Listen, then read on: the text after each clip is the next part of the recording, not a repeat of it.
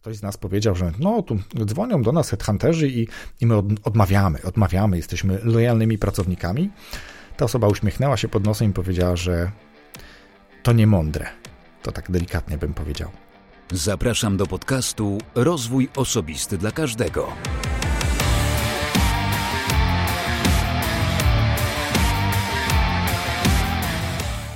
Ja nazywam się Wojtek Struzik i zapraszam Cię do wysłuchania 67 odcinka podcastu Rozwój Osobisty dla Każdego, który nagrywam dla wszystkich zainteresowanych świadomym i efektywnym rozwojem osobistym.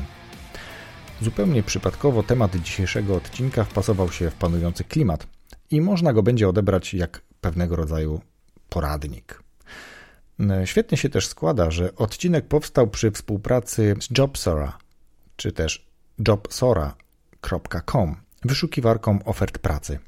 Zapewne ten portal przeżywa teraz rekordy wejść na stronę, bo taki właśnie okres powoli się dzieje, powoli nastaje. Dzięki tej współpracy będę mógł podzielić się z Tobą konkretnymi liczbami, ale o tym za chwilę. W ostatnim odcinku gościem podcastu była Justyna Jakubczyk, czyli tancerka w biznesie, która odrywa nas od krzeseł. Robi to swoją energią i tanecznymi ruchami, więc jeśli jeszcze nie słyszałeś tej rozmowy, to serdecznie Cię do niej zapraszam. Zapraszam też do subskrybowania lub obserwowania tego podcastu w aplikacjach do słuchania i tu tak na marginesie. Słuchacie przede wszystkim w Spotify przez tą aplikację lub dzięki tej aplikacji. Ma ona wiele plusów. Ja sam nieraz słucham podcastów również na tej aplikacji, jednak ta aplikacja nie daje znać, że pojawił się nowy odcinek. Ja lubię wiedzieć, że pojawił się nowy odcinek podcastu, który, e, który lubię, którego autora lub treści e, lubię i szanuję. I nie pamiętam wszystkich dni premier konkretnych podcastów, bo w różne dni różni publikują, więc lubię aplikacje, które mi po prostu czasem o tym przypomną. Niestety nie dzieje się tak w przypadku Spotify. Ale dzieje się tak w przypadku wielu innych aplikacji tu pozwolę sobie je wymienić, a w opisie tego podcastu na poradnikowo.com łamane przez RODK 067 będziecie mogli znaleźć również nazwy tych podcastów czy tych aplikacji bardziej. Mm, mówię tutaj o aplikacji Apple Podcasts, czyli podcasty w dedykowanej aplikacji, która jest w iPhone'ach czy też urządzeniach z systemem iOS. Mm, mam na myśli aplikację Player FM, Castbox, Overcast czy Breaker. One już na pewno taką informację wyświetlą, jeśli oczywiście tylko ustawicie to, mm, czy pozwolicie aplikacji na to, aby takie powiadomienia Wam w jakiś sposób domyślny na przykład pokazywała. No dobra. E, tak naprawdę kilka z nich, te, które tu wymieniłem, sprawdziłem, więc to działa. Wiem, że tych aplikacji jest więcej, więc jeśli Twoja wyrzuca taki komunikat, to super, przynajmniej wiesz o tym, że nowy odcinek, na przykład tego podcastu, właśnie się pokazał. Dobra, i mam jeszcze jedną propozycję dla Ciebie. Zapraszam na wielkanocny kiermasz książkowy organizowany przez księgarnię grupy Helion. Ja przepadam za takimi książkami, wiecie o tym, bo nieraz już w podcastach o tym mówiłem. Więc jeśli chcecie kupić książkę i ona znajduje się w tej księgarni, to w opisie tego podcastu będzie również link afiliacyjny. Jeśli Wy znajdziecie jakąś książkę, to super, a jeśli kupicie ją przez ten link, to ja jakieś nie wiem, 2,40 może akurat z tego dostanę, więc też się bardzo ucieszę. Zapraszam do tego, abyście kupowali właśnie przez ten link.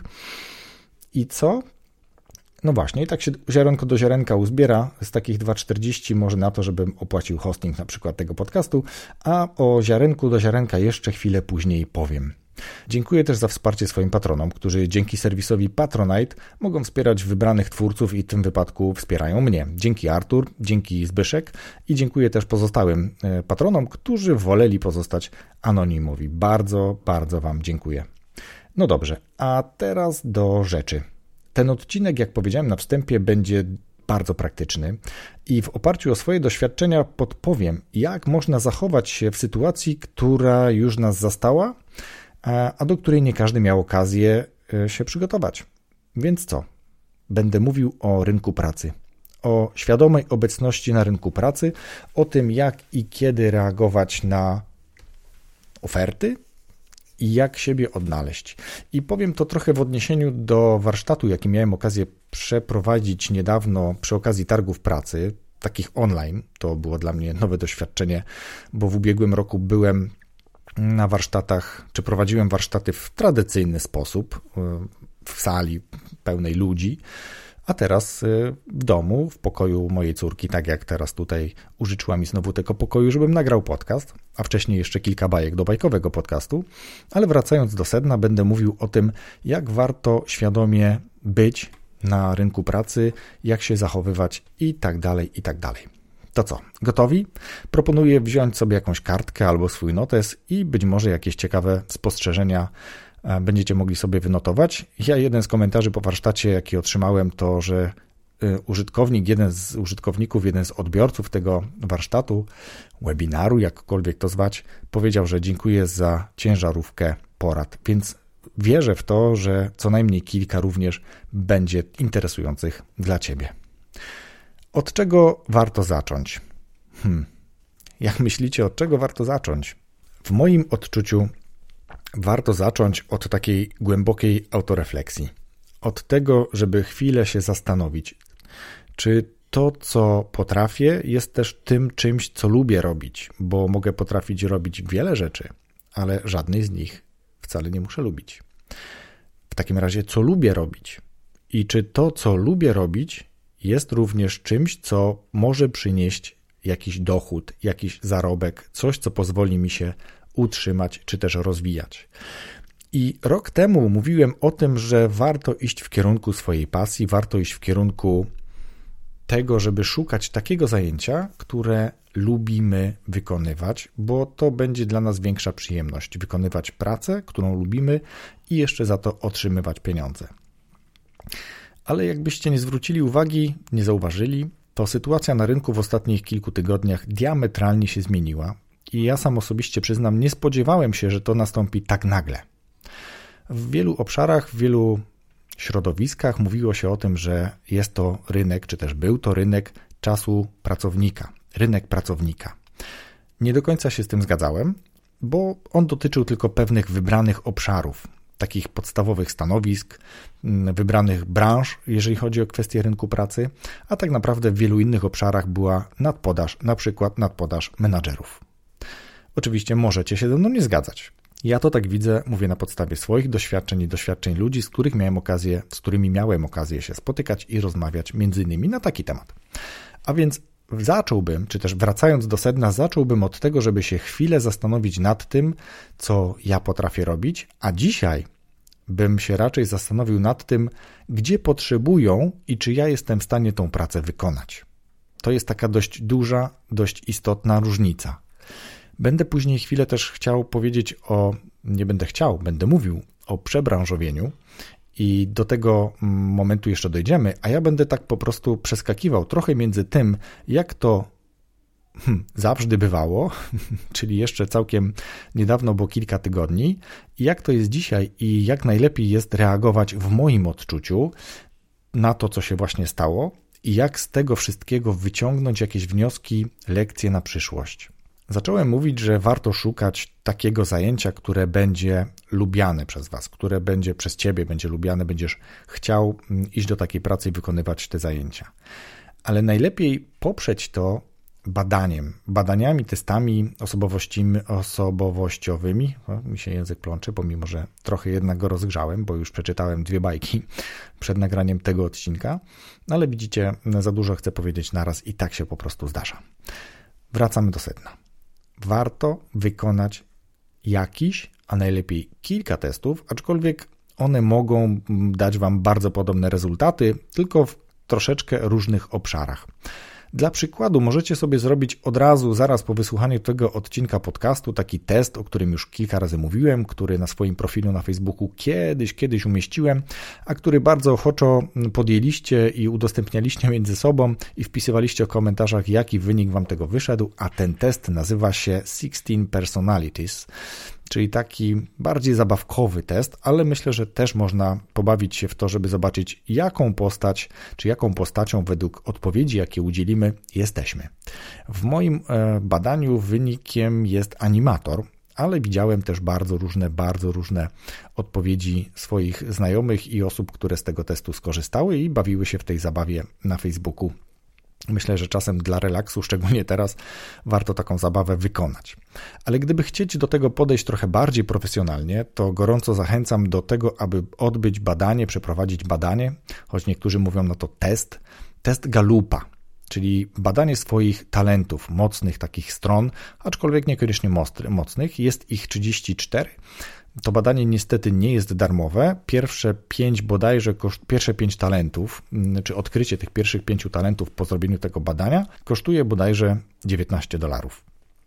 Żeby odkryć kolejne, no tam kolejna jakaś kwota jest, więc link do tego badania również Wam wrzucę w opisie podcastu na stronie poradnikowo.com łamane przez RODK 067, tak żebyście mogli bezpośrednio sobie do tego badania przejść. Jeśli macie wolne 19 dolarów, to od razu je wykonać. Oczywiście dobrze jest mieć e, czas na to. Zapraszam do rozmowy z Dominikiem Juszczykiem. Ja podlinkuję również tą rozmowę. Mm, podlinkuję również kilka grup, do których warto zajrzeć na Facebooku, które wspierają rozwój mm, poprzez czy po wykonaniu takiego badania e, Galupa, mm, to jest Strength Finder, tak się, Finder, Finder, tak jest. Strength Finder się nazywa to badanie. I teraz po tym, jak zrobicie takie badanie, na przykład tego galupa możecie zrobić sobie frisa. Mm, bardzo podobna polska metoda, mm, też ciekawie opisana i też ma bardzo wielu certyfikowanych trenerów, którzy pomogą Wam, i do tego namawiam, pomogą Wam po osiągnięciu wyników takiego badania zaplanować wspólnie kierunek rozwoju, czyli jak z tymi swoimi na przykład mocnymi stronami, czyli tymi talentami, jak pracować, jak wykorzystywać te talenty, które siebie przenikają, mm, co jest takim topem 5 właśnie. U mnie to jest komunikacja, mm, empatia i parę tam jeszcze innych, nie, nie pamiętam teraz tego dokładnie, bliskość. Mhm. Mm. I jak to się ma do tych ogonów, takich talentów na, na, gdzieś na samym końcu? Czy warto się koncentrować na nich, czy przy okazji je być może rozwijać? To już najlepiej, jeżeli Wam to radzi ten, który jest ekspertem, certyfikowanym trenerem danej konkretnej metody. Tych badań jest więcej. Ja postaram się do opisu tego podcastu wrzucić kilka dodatkowych linków, tak żebyście mogli sami sobie wejść, poczytać trochę, poorientować się na grupach, ale na pewno gorąco zachęcam do tego, żeby być świadomym na rynku pracy i umiejętnie wykorzystywać swoje mocne strony, bo raczej no jest taka teraz tendencja, koncentrujemy się na swoich mocnych stronach, to wiedzieć, co jest mocną stroną. Nie domyślać się, wydaje mi się, że, ale poprzeć to konkretnymi badaniami i takie właśnie warto, e, warto zainwestować. To jest akurat coś, co nie tylko wymaga inwestycji czasu, ale także pieniędzy, ale tu nie żałowałbym tych kilkudziesięciu, a w niektórych przypadkach pewnie kilkuset złotych.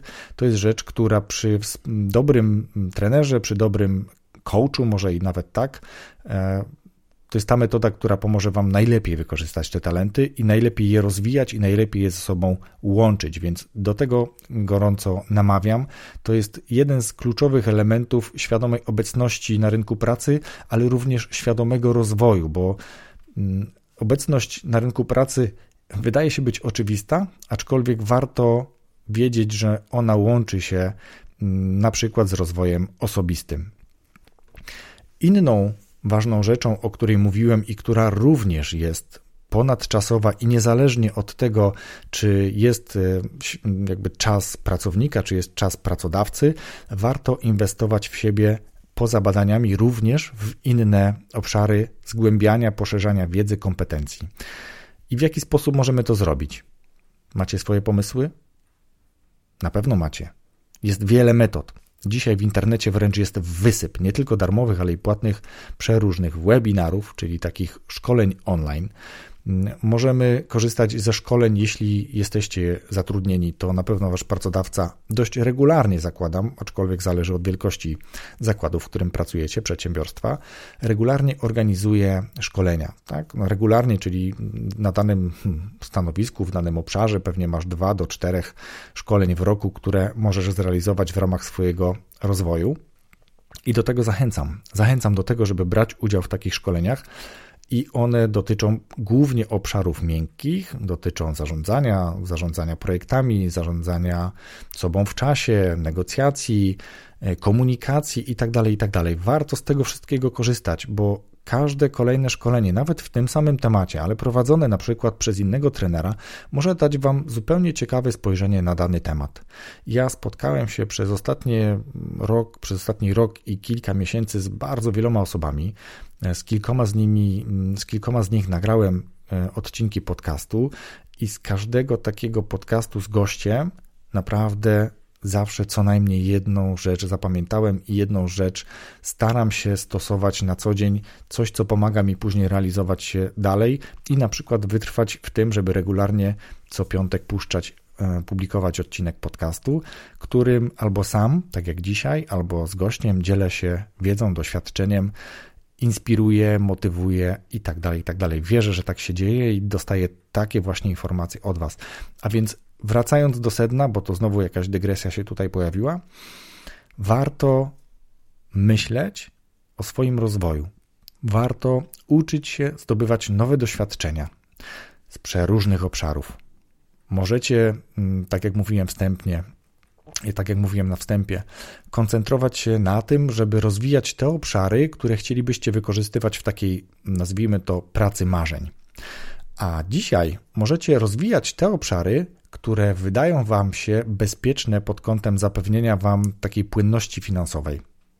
Czyli idę w te branże, czyli idę w te szkolenia, które mogą mi zagwarantować, albo raczej pomóc znaleźć pracę, która na przykład nawet w takiej sytuacji jak dzisiaj będzie stabilna. Aczkolwiek to jest nie do przewidzenia, bo jeżeli możemy mówić o takiej sytuacji, która mówiliśmy w ostatnich miesiącach, latach nawet, że w Polsce bardzo dynamicznie rozwija się rynek gastronomii. I faktycznie bardzo wiele firm, takich, które zaopatrują gastronomię, ale też takie, które wytwarzają żywność, wiele znakomitych restauracji, programy kulinarne w telewizji, więc naprawdę ta gałąź rynku niesamowicie roz, rozwijała się i każdy, kto szedł tam pracować, mógł liczyć na fajny rozwój, na przyzwoite wynagrodzenie i nagle bum. Tego nie ma pozamykane albo bardzo ograniczone mm, zdolności czy możliwości rozwoju. Nikt tego nie przewidział, albo mało kto to mm, przewidział i mało kto się do tego przygotował. Z drugiej strony można pomyśleć, no dobra, no ale rynek IT to jest ten rynek, który stale się rozwija, ta technologia stale się rozwija, tu zawsze będą potrzebować. Tak, zawsze można powiedzieć, że będą potrzebować. Ale gdyby tak e, przyjąć taki scenariusz e, trochę książkowy, filmowy, że następuje tak zwany blackout, czyli odcinają nas od internetu albo odcinają nas w ogóle od zasilania. No i teraz y, całe tysiące, setki tysięcy, wręcz miliony na całym globie informatyków jest bez pracy bezpowrotnie do czasu oczywiście przywrócenia zasilania i przywrócenia całej sieci internetowej, etc., co może w przypadku wielkich kataklizmów, czy ataków, czy, czy innych y, hakerskich napadów potrwać dość długo. Więc nie wiesz, do czego się konkretnie przygotować, i mm, jak można powiedzieć, że można być. Mm, można znać się na wielu tematach, ale z żadnym, w żadnym temacie nie być specjalistą, tak myślę, że w tym wypadku warto z jednej strony realizować jakieś obszary związane z pasją, ale z drugiej strony być trochę realistą i pomyśleć o tym, która realnie mm, kompetencja będzie wspierała moje utrzymanie, moją płynność finansową, zdolność do zabezpieczenia siebie i rodziny. Więc uczymy się. Mówiłem, szkolenia, webinary, darmowe, otwarte szkolenia, e, filmy na YouTubie, podcasty przecież oczywiście, że tak, książki. E, tutaj żaden blackout nie jest groźny, książki będą zawsze i tutaj do tego namawiam, aby o tym nie zapominać. Ja osobiście bardzo lubię książki w wydaniu papierowym i mm, o ile e-booki i wszystkie inne nośniki elektroniczne mogą kiedyś wyparować, tak te książki, jeśli nie spalą się, to będą z nami, więc zachęcam do kupowania książek. I tak jak powiedziałem na wstępie, w odcinku, w opisie tego odcinka zamieszczę link afiliacyjny do księgarni z grupy Helion. Jeśli tam znajdziecie książkę, która Was konkretnie zainteresuje, możecie kupić ją przez ten link i wtedy ja dostanę przysłowiowe 2,50, czyli ziarnko do ziarnka. O tym jeszcze za chwilkę. A teraz przejdę dalej. Jest coś takiego jak social media, czyli media społecznościowe. W obszarze rynku pracy, w obszarze rozwoju najbardziej popularny jest LinkedIn. Jeśli jeszcze tam nie masz profilu, co nie ukrywam, dzisiaj może już trochę dziwić, to to najwyższy czas, żeby ten profil tam założyć. Jeśli nie masz pomysłu, jak go założyć i jak go prowadzić, to zachęcam do posłuchania dziesiątego odcinka tego podcastu, gdzie rozmawiam z Agnieszką Wnuk oraz bodajże 26, ale to mogę szybko sprawdzić, e, gdzie mówimy trochę bardziej dokładnie już o założeniu profilu, co zrobić, żeby on wyglądał profesjonalnie i żeby. No właśnie, żeby przyciągał innych, czyli przyciągał tych, którzy potencjalnie mogą nas chcieć zatrudnić. To był 24 odcinek o tytule Wzorcowy profil na LinkedIn. Więc social media to jest taka rzecz, która również może być, czy też jest nośnikiem informacji o tym, co ty potrafisz konkretnie robić.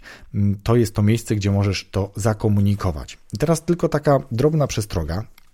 Kiedyś słyszałem, rekruterzy o tym mówili i do tej pory w to nie wierzę a nawet jeśli tak było, to nie chcę w to wierzyć, że na e, jedną ofertę pracy poświęcali kilka do kilkunastu sekund.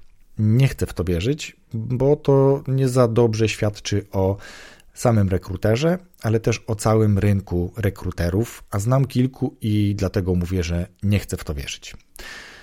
Dzisiaj sytuacja się trochę zmienia, mm, znowu zmienia się na rzecz pracodawcy, stąd pracodawca chcąc zatrudnić kogoś, będzie miał już dzisiaj trochę większy wybór, więc my jako kandydaci musimy się trochę bardziej postarać, ale pamiętać też o czymś takim, co mm, nie mamy świadomości, że rzecz, którą wrzucimy do internetu, ona tam zostaje. I nawet jeżeli wykasujemy to bardzo możliwe, że ona dalej gdzieś tam w obszarach jest, bo ktoś to udostępnił, ktoś to być może zachował jako zrzut ekranu, ktoś sobie pobrał takie zdjęcie, wpis czy cokolwiek innego. I teraz z jednej strony na LinkedIn będziemy wychodzili na, czy będziemy chcieli uchodzić za profesjonalistów, za osoby poukładane, za osoby godne zaufania, a z kolei na innych mediach społecznościowych, na nie wiem, Facebooku, na Instagramie, być może na jeszcze innych, będziemy wrzucali jakieś e, mało przyzwoite fotografie, mało przyzwoite komentarze, będziemy e, wulgarni, będziemy mm, ala hater. Są takie przypadki, możecie się e, uśmiechać albo teraz chcieć wyłączyć ten podcast, ale tak niestety jest, że osoby, które świetnie wyglądają, mm, tak naprawdę mają coś za uszami, więc miejcie tego świadomość, że to, co się dzieje w sieci, on to zostaje. I mm, bądźmy spójni, bądźmy autentyczni, ale bądźmy świadomi tego, że to, co wrzucamy do sieci, tam zostaje i kiedyś może zostać użyte, jak to mówią prawnicy na filmach amerykańskich, przeciwko nam w sądzie. Oby do tego nigdy nie musiało dojść, ale warto pamiętać o tym, że social media mogą być naszymi przyjacielami, jeśli tak mogę powiedzieć, czyli takimi narzędziami, które poprawnie wykorzystane pomogą nam w takiej świadomej obecności na rynku pracy i w tym, żeby tą pracę lepszą kiedyś dostać i taką, jak my chcemy, ale też mogą nam pomóc, jeśli będziemy wrzucali tam bardzo różne śmieciowe rzeczy. I teraz pytanie kluczowe, mm, które moim zdaniem nadal jest takie uniwersalne, bez względu na to, jaki mamy czas, czy pracownika, czy pracodawcy. Pytanie brzmi, kiedy szukać pracy? Tutaj dostaję bardzo różne komunikaty, a mam swoje wyobrażenie na ten temat, ponieważ nie tylko zatrudniam, ale i byłem zatrudniany kilkakrotnie w swojej historii, e, w swoim życiu, w swojej historii zawodowej. Jedni mówią, szukać najlepiej pracy w momencie, kiedy tej pracy się właśnie już nie ma. No bo wtedy jesteśmy tacy zmotywowani i ci rekruterzy to widzą, że jesteśmy zmotywowani. Może i tak, ale jeżeli cokolwiek masz pojęcia o negocjacjach, to wiesz też dobrze, że jesteś na straconej pozycji, bo tobie właśnie, bo tobie właśnie bardzo zależy i jesteś wtedy nawet zupełnie nieświadom tego, że masz większe zdolności do ustępstw, do pójścia na ustępstwa, do mm, przyjęcia niższej posady, do przyjęcia niższego wynagrodzenia do przyjęcia pracy dalej od domu, bo właśnie tam cię potrzebują, a ty wiesz, że za miesiąc masz zapłacić ratę, że za miesiąc masz zapłacić czynsz, kupić jedzenie, etc., etc. Moim zdaniem najlepszym momentem na szukanie pracy jest każdy jeden moment jest aktywne reagowanie na oferty pracy, które potencjalnie Ciebie interesują, dotykają Twoich obszarów zawodowych, Twoich obszarów kompetencji lub tych obszarów, które, w którą stronę chcesz iść. Tutaj za chwilkę powiem, dlaczego to może brzmieć na, brzmieć na tą chwilę tak dziwnie, ale ja sugeruję szukać pracy zawsze. Kiedyś miałem taki epizod mm, z jednym ze swoich szefów, czy też szefową, gdzie jako młody menadżer powiedzieliśmy, byliśmy w grupie, więc ktoś z nas powiedział, że no tu dzwonią do nas headhunterzy i, i my odmawiamy, odmawiamy, jesteśmy lojalnymi pracownikami. Ta osoba uśmiechnęła się pod nosem i powiedziała, że to nie mądre. To tak delikatnie bym powiedział. Dlatego, że jeśli my odmawiamy dzisiaj raz, drugi i trzeci, to za czwartym razem, kiedy możemy akurat wtedy potrzebować tego telefonu, nikt już do nas nie zadzwoni. Więc reagujcie na kontakty, jakie do Was przychodzą, jeśli chodzi o kwestię poszukiwania pracy, bo żaden pracodawca nie może się na Was o to obrazić. Wy nie musicie reagować na każdą jedną ofertę, która wyda Wam się interesująca. Wy po prostu bierzcie udział w takich rozmowach. Bierzcie po to, żeby wiedzieć, jaka mm, jest wycena waszej pracy na rynku pracy, żeby wiedzieć, czego się spodziewać, żeby wiedzieć, jak reagować na rozmowy, jakie są pytania, to jest też trochę tak jak z wystąpieniami publicznymi. Jeśli nie masz okazji tego doświadczać, to wyjście nawet przed małą grupkę będzie dla ciebie wielkim stresem i możesz się spalić, możesz nie wiedzieć, jak się zachować.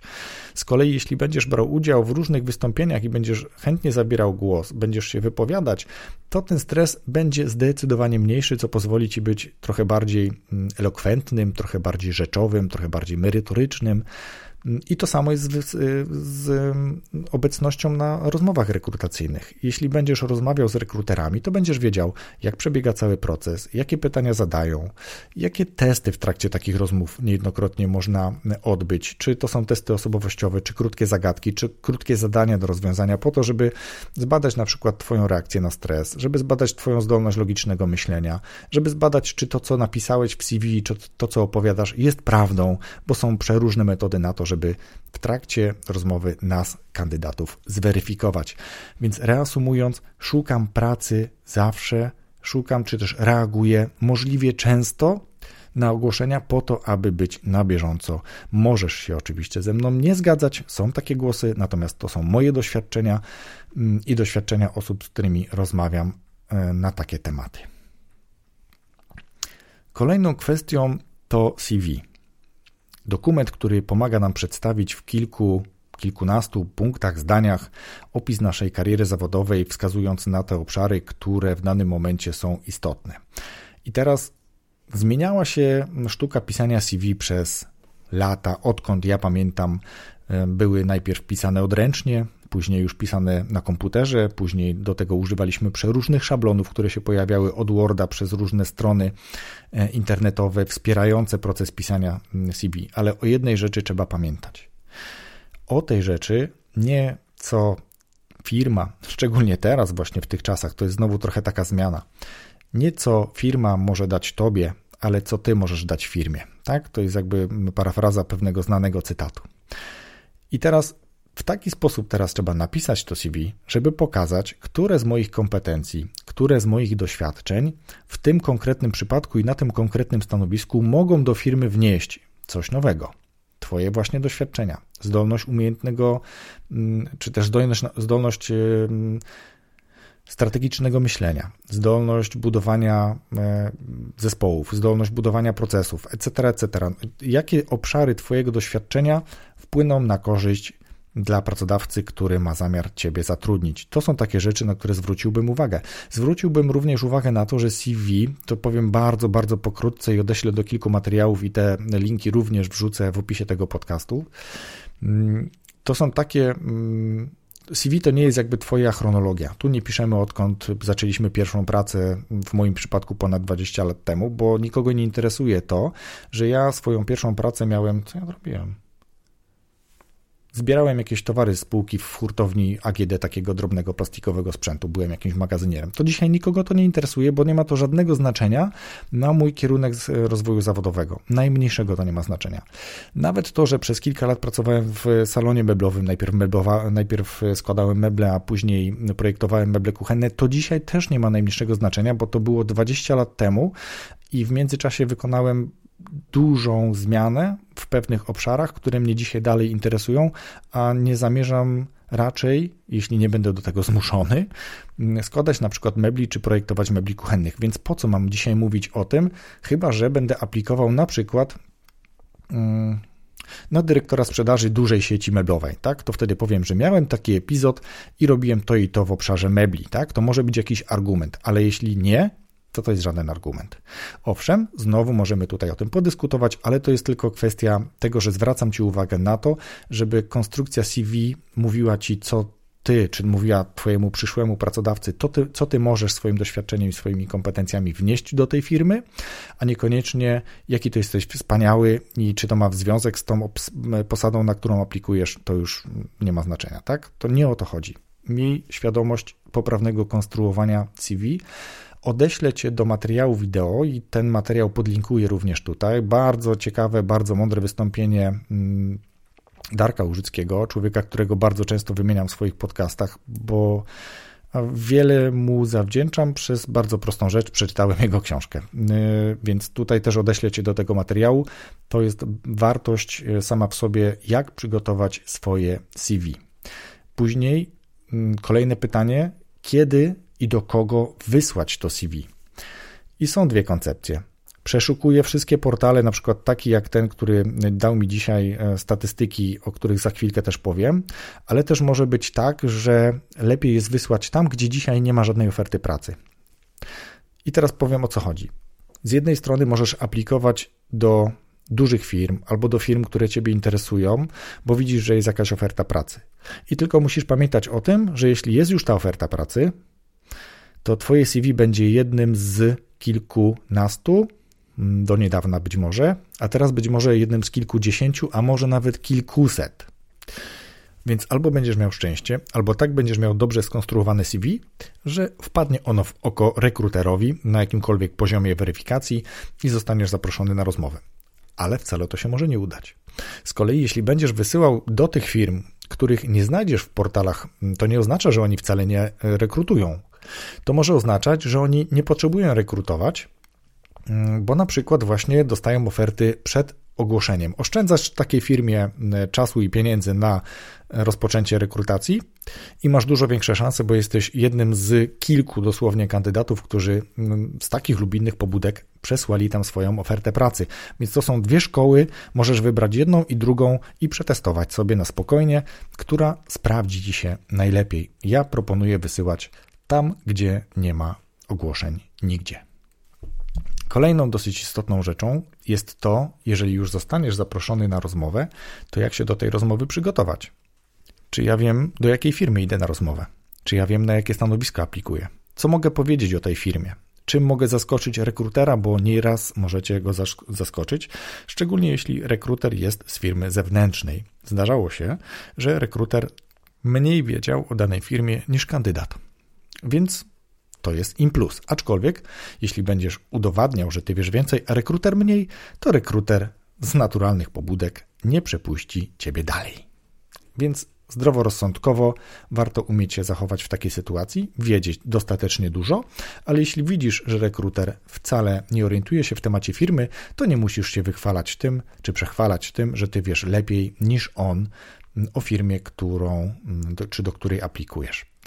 Przychodzimy punktualnie, a nawet przed czasem, przychodzimy stosownie ubrani do stanowiska, na jakie aplikujemy i jesteśmy możliwie autentyczni. Możliwie, dlatego że zawsze jakiś stres będzie, który troszeczkę nam będzie tą autentyczność burzył.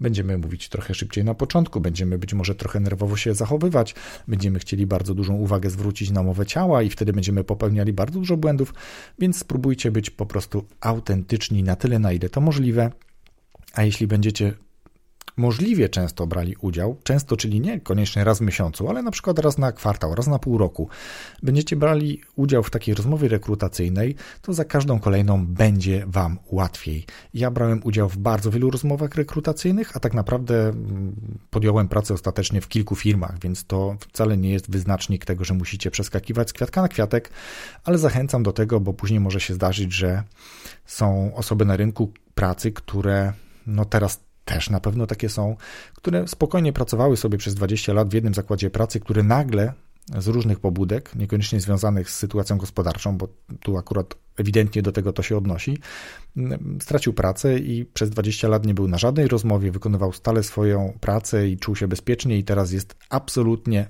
zagubiony. E, nie popełniaj tego błędu. Nie bądź jak Janusz na rynku pracy. Jeszcze tylko taka drobna mm, porada, jeśli chodzi o kwestię etykiety rozmowy rekrutacyjnej. Mm, w ostatnich miesiącach można było zaobserwować odwrót, mm, rezygnację wręcz z tej etykiety do takiego maksymalnego uproszczenia. Obie strony, a szczególnie pracodawca, zależało mu na tym, żeby jak najszybciej pozyskać tego pracownika, więc skracał proces rekrutacyjny niejednokrotnie do jednej rozmowy i w trakcie tej pierwszej rozmowy dochodziło już niemalże do podjęcia decyzji. Natomiast w normalnej sytuacji rozmowa pierwsza jest rozmową rozpoznawczą, zarówno dla ciebie, jak i dla pracodawcy. I wtedy nie rozmawiamy o detalach, nie rozmawiamy o wynagrodzeniu, nie rozmawiamy o apanarzach. Mówimy ogólnie o tym, co ja potrafię, a firma co może mi zaoferować i ja co mogę zaoferować firmie. I to jest takie przysłowiowe obwąchiwanie się i pamiętajmy o tym, że jeżeli wrócimy po tej rozmowie, ktoś nam zapyta, to co, to co, to ile ci dają? Spokojnie, to była tylko pierwsza rozmowa. O tym, jeśli podejmiemy dalsze kroki, dowiem się na kolejnej rozmowie i wtedy możemy negocjować sobie to wynagrodzenie i też na drugiej rozmowie nie podejmować wtedy ostatecznej decyzji. To znowu mówię na podstawie swoich doświadczeń i tych e, kilku, wielu rozmów, które miałem okazję w swojej karierze zawodowej odbyć. E, dobra, a teraz obiecałem Wam, że powiem jeszcze trochę o przebranżowieniu, mm, ale zanim powiem o przebranżowieniu, bo to jest taki dosyć istotny element, który wielu, myślę, a jeśli niewielu, to mm, niemałą część przyszłych bezrobotnych dotknie i to naprawdę jest całkiem rozsądne, jeśli ktoś o tym myśli. Ale żeby powiedzieć tylko, co się dzieje już powoli na rynku pracy, to przytoczę sobie dane, jakie dostałem e, od serwisu Jobsora. E, dzisiaj na serwisie jest 177 tysięcy ofert pracy, gdzie miesiąc temu było ich 230 tysięcy. Więc zobaczcie, że na przestrzeni tych kilku ostatnich tygodni ubyło 60, blisko 60 tysięcy ofert pracy. Nie przytoczę tu procentów, bo nie przygotowałem sobie tego wcześniej, przepraszam, ale zobaczcie, 170 tysięcy, 230 tysięcy. Jest różnica na przestrzeni jednego miesiąca. Automatycznie branże, które kiedyś potrzebowały, a dzisiaj rynek je zatrzymał, spowolnił, przestały, wycofały wszystkie rekrutacje, a inni z kolei być może już dostali po prostu oferty z rynku i też wycofali, bo po co mają płacić za swoje mm, ogłoszenia o pracę, jeżeli pracownicy przychodzą sami niemalże z ulicy lub z rekomendacji, które dzisiaj nagle zaczęły żyć trochę mm, własnym życiem być może. Idąc dalej, najwięcej ofert pracy jest y, z branż, i tu warto sobie to zanotować, bo to są dzisiejsze ogłoszenia, które będą się na pewno dynamicznie jeszcze zmieniały. Mm, obszar PR, obszar, obszar reklam, reklamy i marketingu. Zobaczcie, że y, nie ma na pierwszym miejscu już y, IT, tylko właśnie PR, reklama i marketing. Ten serwis ma dzisiaj 11 tysięcy ogłoszeń z tych obszarów. Mm, później mamy księgowość, finanse, kto by pomyślał, bo też to był obszar dość mm, po macoszemu traktowany. Na tą chwilę jest z tego obszaru blisko, mm, czy ponad 7 tysięcy, prawie 7200 ogłoszeń o pracę. Później trzeci, bardzo ważny, myślę też obszar i też trochę tak może nie po macoszemu, ale tak per noga, y, logistyka i cała branża magazynowa. Wiemy, że magazyny bardzo dynamicznie się rozwijały, ale traktowaliśmy tą branżę tylko pod kątem tego, że do tej pory oferty pracy były na poziomie magazynier, pracownik magazynu, etc., a tak naprawdę jest to również y, znacznie szerszy obszar, choć dzisiaj najwięcej ogłoszeń jest o kierowcę, operatora wózka, pracownika magazynu. Faktycznie wyższe stanowiska, tak jak mówiłem wcześniej, jest, ten, jest taka nadpodaż e, stanowisk menedżerskich i również w obszarze logistyki. Jeśli będziecie chcieli trochę więcej tych danych, to ja też je chętnie przytoczę. Mamy też informacje, czy jakby na, dzięki temu serwisowi dostałem informację, jak wygląda mm, kwestia wynagrodzeń, jak wygląda kwestia które firmy najczęściej rekrutują i to też nie jest nowość, że najmniej będzie ogłoszeń takich mikrofirm, raczej będzie zdecydowanie więcej ogłoszeń średnich i dużych firm, aczkolwiek dużych i małych e, to pewnie będzie bardzo, bardzo podobnie i tutaj chyba właśnie tak jest, 40 ponad procent to średnie firmy, które się ogłaszają, e, które dalej poszukują pracowników, 30% e, małe firmy, prawie 30 duże firmy, a po przecinku mikrofirmy. To są firmy, które zatrudniają bardzo mało pracowników i najczęściej korzystają z rekomendacji, nierzadko zatrudniając przecież członków rodziny. Dobrze, 15 najbardziej, najbardziej pożądanych technologii backendowców to Java, SQL, REST, Spring, Net, Python i tak dalej. Tutaj e, trochę więcej możecie sobie później poczytać. Ja postaram się uzyskać zgodę na to, żeby to opublikować. Jeśli nie, to Możecie mnie zapytać, spróbuję to w jakiś inny sposób Wam udostępnić. Mm, dobrze, co tu jeszcze mamy? Najwię... najbardziej pożądane technologie frontendowców, czyli mamy tutaj znowu rynek IT, CCS, HTML, e, Angular, REST, SAS, Redux i tak dalej. Dziś się przewija Java. Dobra, czyli to bym powiedział na tyle, jeśli chodzi o kwestię statystyk. Odłożę teraz to, co otrzymałem z serwisu. Dziękuję za to i tak jak powiedziałem, jeśli tylko dostanę zgodę, udostępnię to dla Was. A teraz to, o czym mówiłem, czyli o przebranżowieniu. Ostatnia chwila, ups, uderzyłem statyw, ale musiałem się napić łyka herbaty. Przebranżowienie to jest coś, czego bardzo często bardzo się boimy.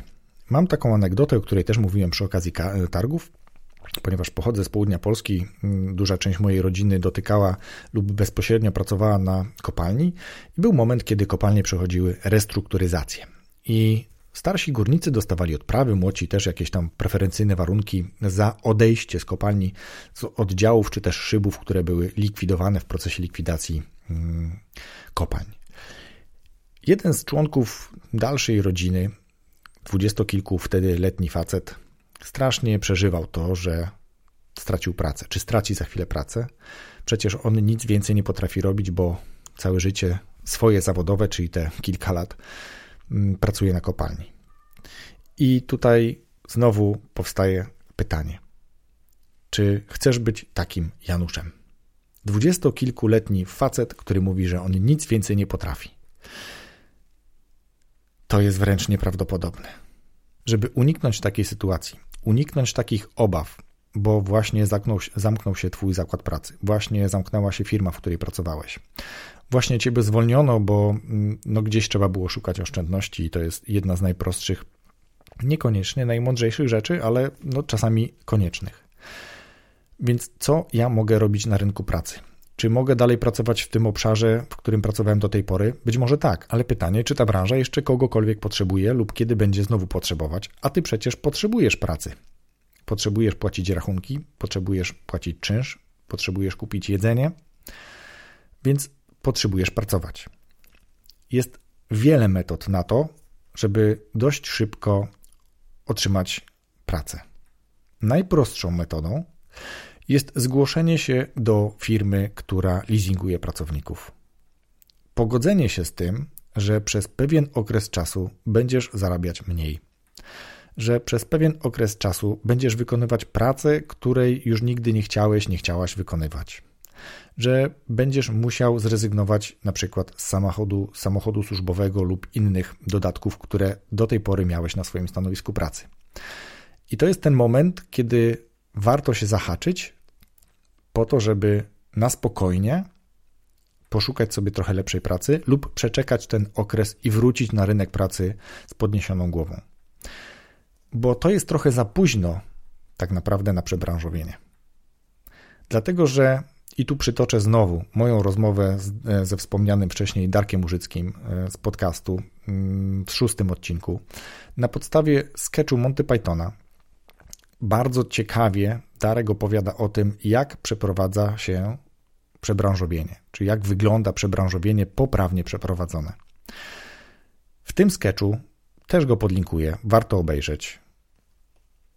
Przychodzi księgowy do doradcy zawodowego i mówi, że od jutra on chce być poskramiaczem lwów. I pomimo tego, że jest to sketch, to jak się tak zdroworozsądkowo zastanowić, to niejednokrotnie tak to może dzisiaj wyglądać. Tylko nie tak, że ty chcesz, tylko ty dzisiaj musisz. Bo nie ma już pracy dla ciebie w twoim obszarze i z twoim doświadczeniem, więc natychmiast powinieneś podjąć inną pracę. No tylko czy z dnia na dzień można podjąć taką pracę? W wielu obszarach nie można. Można w ogóle, ale nie z dnia na dzień. I o tym właśnie mówi Darek Użycki. Więc jeśli jesteś księgowym, który chce być poskramiaczem lwów, to tak jak Darek mówi i odsyłam do tego odcinka, najpierw zatrudnij się w cyrku jako księgowy. Przyglądaj się przez okno, jak wygląda praca poskramiacza lwów.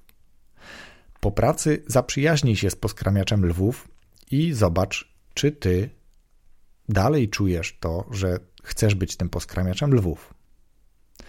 Jeśli chcesz być, to być może przesuń się już ze stanowiska księgowego na pomocnika poskramiacza lwów.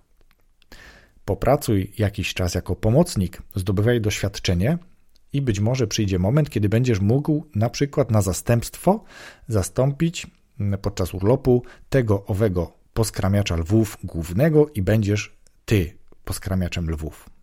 Jeśli oczywiście dalej cię to bawi. I to jest taka metafora, która pokazuje, jak powinien wyglądać poprawnie przeprowadzony proces przebranżowienia. Jeśli załóżmy sobie na to ja, menadżer, który zawsze pracował z ludźmi w dużych zespołach, zarządzał, budował te zespoły, budował procesy, które później e, wykonywały czy pracowały wspólnie z tymi ludźmi. I nagle bym sobie wymyślił, że ja chcę pracować. Zawsze byłem operacyjny, ale gdzie mogę chcieć przejść? Chcę być dyrektorem personalnym. Owszem, mogę próbować aplikować na to stanowisko, ale potencjalnie zdroworozsądkowy rekruter i przyszły pracodawca mnie nie zatrudni, bo poza moimi kompetencjami miękkimi i doświadczeniem w budowaniu zespołów nie mam zbyt dużego pojęcia o przepisach dotyczących mm, prawa pracy, na przykład, e, świadczeń socjalnych, na przykład. Jestem głównie ich odbiorcą. Aczkolwiek miałem doświadczenie z tym, ale powiedzmy, że, że nie. Powiedzmy, że nie. Więc najlepszą dla mnie drogą byłoby zatrudnienie się na przykład jako pracownik działu HR, jakiś specjalista. Być może w obszarze rekrutacji, być może w obszarze szkoleń, być może w obszarze rozwoju. I dopiero pracując jakiś czas, e, poszukać takiej drogi, żebym mógł być na przykład zastępcą albo pomocnikiem, jakkolwiek inaczej to nazywać, albo w ramach swojego zawodu i swojego stanowiska wykonywać część pracy, którą powierzyłby mi dyrektor personalny, po to, żeby za i tutaj ważne, bo odnosi się do czasu. I tutaj za kilka lat, z naciskiem lat, mogę myśleć o tym, żeby być dyrektorem personalnym. Więc jeśli mówisz o świadomym przebranżowieniu, to zacznij myśleć dzisiaj, co chcesz robić za 5 lat i za 10 lat, po to, żeby się do tego lepiej przygotować i żeby cię taka sytuacja nie zaskoczyła. I nawet jeżeli dzisiaj wyjdziesz z tej całej sytuacji, jaka znowu się odbyła na rynku pracy, obronną ręką, to pamiętaj, że koniunktura ma to do siebie, czy jakby cały ten cykl koniunkturalny ma to do siebie, że jest 7 lat suchych, chudych i 7 lat tłustych. Więc nawet jeśli teraz twoje są właśnie te tłuste, to kiedyś być może przyjdzie czas i będziesz miał chude lata. Będzie, będzie trochę gorzej. I Twoja świadomość tego dzisiaj pomoże Ci się odnaleźć kiedyś w tej przyszłości. Całkiem niedawno, bo chyba dwa dni temu, wysłałem newsletter do swojej bardzo, bardzo skromnej grupy odbiorców. Jeśli chcesz do niej przyłączyć, to zapraszam na poradnikowo.com, tam zostaw adres mailowy. Wysłałem taki mail, gdzie podlinkowałem kilka takich odcinków, myślę, dość istotnych z punktu widzenia tego, co się stało na rynku pracy. Powiedziałem o dwóch dni, e, o dwóch z nich powiedziałem już tutaj, bo powiedziałem o rozmowie z Darkiem, powiedziałem o rozmowie z Agnieszką Wnuk e, do profilu e, LinkedIn, ale też podlinkowałem inne, żeby pokazać, jak ludzie w dobie tej prosperity radzili sobie i nie korzystali tylko z tego, że mieli pracę i było im nieźle i mogliby po południu i w weekendy siedzieć tak naprawdę w domu z rodziną, ale wykonywali jakieś inne zadania bardzo często w zupełnie innych obszarach. I tutaj odniosę się znowu do Aliny i Marleny z Autokreacji, które pracują na co dzień w marketingu, a po pracy mm, prowadzą warsztaty, prowadzą konsultacje mm, w kontekście właśnie prezentacji, autoprezentacji, autokreacji, wystąpień publicznych itd., tak itd. Tak Więc można na bardzo wiele sposobów, wykonując swoją pracę zawodową, po tej pracy rozwijać swoje pasje. Ja po swojej pracy na przykład dzielę się swoim doświadczeniem i nagrywam ten podcast. Albo czytam bajki dzieciom i udostępniam je w bajkowym podcaście. Więc na pewno w bardzo różnych obszarach można wykonywać różne rzeczy. Dzisiaj podcasty są tylko i wyłącznie moją pasją i nie dają mi ani złotówki, ale kto wie, co będzie za 5 lat? Kto, wie, kto wie, co będzie za 10 lat? Może to, że dzisiaj się dzielę swoim doświadczeniem, pozwoli mi zmienić właśnie swój kierunek zawodowy, na przykład na um, zupełnie inny obszar, być może taki, o którym wspomniałem, bo kwestie HR-u zawsze mnie interesowały, a być może w zupełnie jeszcze innym kierunku, a może zostanę tu, gdzie jestem. Tego jeszcze dzisiaj nie wiem, ale myślę trochę o tym i zachęcam Ciebie do tego, żeby również o tym pomyśleć. I teraz już tak naprawdę na koniec do tej sytuacji albo tą sytuację, nawet jeśli przyszło komuś stracić pracę, to na pewno lepiej znoszą tą sytuację ci, którzy już trochę wcześniej zaczęli o tym myśleć. Czyli ci, którzy zabezpieczyli się od strony finansowej, bo z całym szacunkiem, ale właśnie ona lub brak tego zabezpieczenia powoduje, że trochę bardziej e, denerwujesz się i przeżywasz stres, związany z utratą lub potencjalną utratą pracy, niż gdybyś przez ostatnie kilka lat gromadził swoje nadwyżki finansowe i zabezpieczył je w postaci takiej rezerwy nazywanej popularnie poduszką, taką finansową poduszką. I teraz znowu w tym, w tym newsletterze, o którym powiedziałem, czy też to trudno nazwać newsletterem, bo to raptem może piąty mail, który wysłałem przez ostatni rok, Zamieściłem również rozmowę z jednym ze swoich gości, który opowiada o osobie, która naprawdę ma bardzo, bardzo skromne wynagrodzenie i też nie wierzyła w to, że ona może spłacić dzięki temu swojemu wynagrodzeniu małemu, to była samotna matka, może spłacić swoje kredyty i mało tego może pojechać na urlop. Więc jeśli nie wierzysz, to posłuchaj tego podcastu. On będzie również podlinkowany do opisu tego materiału, tego podcastu dzisiejszego pokazuje, że nawet przy bardzo skromnych dochodach możesz myśleć o tym, żeby lepiej zarządzać tymi dochodami. Mm, tutaj Sandra, z którą była ta rozmowa, mówi o unikaniu, może nie unikaniu, ale takim poprawnym interpretowaniu słowa oszczędzanie, bo to nie chodzi o oszczędzanie, tylko chodzi o zarządzanie tymi finansami. Takie świadome. Są ludzie, którzy tego nie robili i być może trochę bardziej przeżywają stres związany z utratą pracy lub ryzykiem utraty pracy. Są ludzie, którzy zabezpieczyli się i mniej przeżywają ten stres, bo mają jakąś kwotę odłożoną właśnie na kilka najbliższych miesięcy nawet gdyby nie otrzymywali wynagrodzenia, to z tej poduszki pokryją swoje bieżące koszty i utrzymają się skromnie, ale się utrzymają. I jest trzecia grupa osób, która nie dość, że przez kilka tych lat mm, korzystała świadomie ze swoich zasobów finansowych i odłożyła poduszkę bezpieczeństwa, ale także nadwyżki e, umiejętnie inwestowała, korzystając z dostępnych instrumentów finansowych. Więc są trzy główne, w moim, w moim odczuciu, trzy główne obszary, trzy główne typy ludzi. Mm, ja myślę, że jestem tym pierwszym, który gdzieś tam coś na tą poduszkę stara się odkładać. Daleko mi do inwestowania, ale też nie jestem już w tej grupie e, pierwszej, która mówiła o tym, że nie mam nic i bardzo będę przeżywał utratę pracy. Owszem, będę przeżywał, będę się denerwował, jeśli taka sytuacja by nastąpiła, ale myślę, że trochę inaczej będę to znosił dzisiaj, niż na przykład znosiłbym to 10 lat temu i do tego Cię namawiam, żeby być świadomym na rynku pracy, to trzeba być świadomym bardzo wielu obszarów swojego rozwoju osobistego, swojego, swoich zdolności zarządzania własnymi finansami, umiejętności y, takiego rozeznania na rynku, które branże w danym momencie są na topie i czy warto w tym kierunku się rozwijać, i też takiego przeproszenia się ze swoimi ambicjami w momencie, kiedy chciałbym się rozwijać w tym obszarze, który dzisiaj już jest zamknięty dla mnie.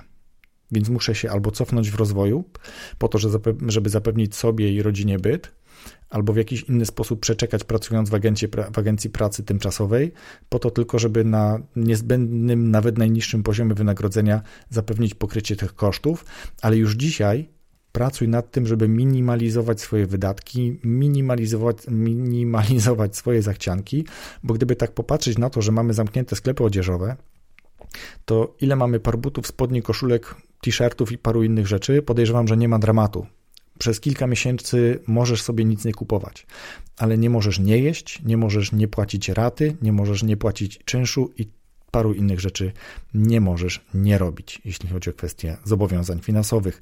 To tak trochę może bardziej ku przestrodze i trochę strasznie zabrzmiało na koniec, ale poza tym, że jestem wielkim optymistą, to to, że uczestniczę w spotkaniach znamienitych osób, które mm, miałem okazję poznać przez ostatnie kilkanaście miesięcy i z kilkoma rozmawiać i nagrać rozmowę w podcaście, dało mi tą wiedzę i to doświadczenie, którym dzisiaj mogę się podzielić z Tobą, zachęcając Ciebie do tego, żeby dokonać to, co mówiłem na samym początku. Takiej autorefleksji, o której też oczywiście mówi wspominany już Darek Użycki, po to, żeby jak najlepiej odnajdywać się na rynku pracy. A ponieważ gadam już w tym solowym odcinku prawie godzinę, to jest jeden z dłuższych odcinków solowych, to pozwolę sobie już kończyć. Rozwój osobisty dla każdego.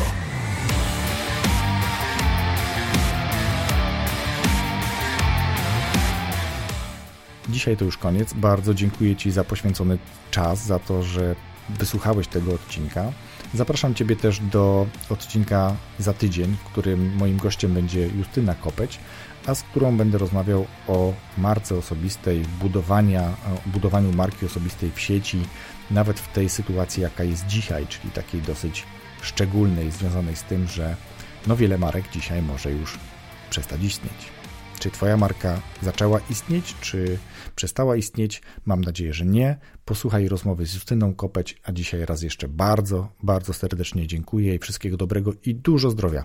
Pozdrawiam serdecznie.